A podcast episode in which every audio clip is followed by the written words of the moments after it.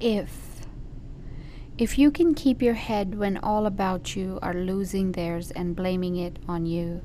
if you can trust yourself when all men doubt you, but make allowance for their doubting too, if you can wait and not be tired by waiting, or being lied about, don't deal in lies, or being hated, don't give way to hating, and yet don't look too good, nor talk too wise. If you can dream and not make dreams your master, if you can think and not make thoughts your aim, if you can meet with triumph and disaster and treat those two impostors just the same.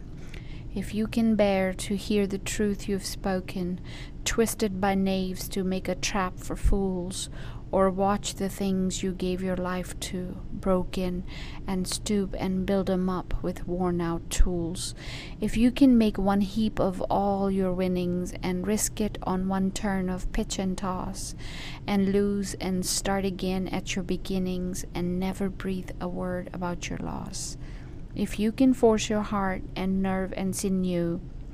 to serve your turn long after they are gone, and so hold on when there is nothing in you except the will which says to them, Hold on.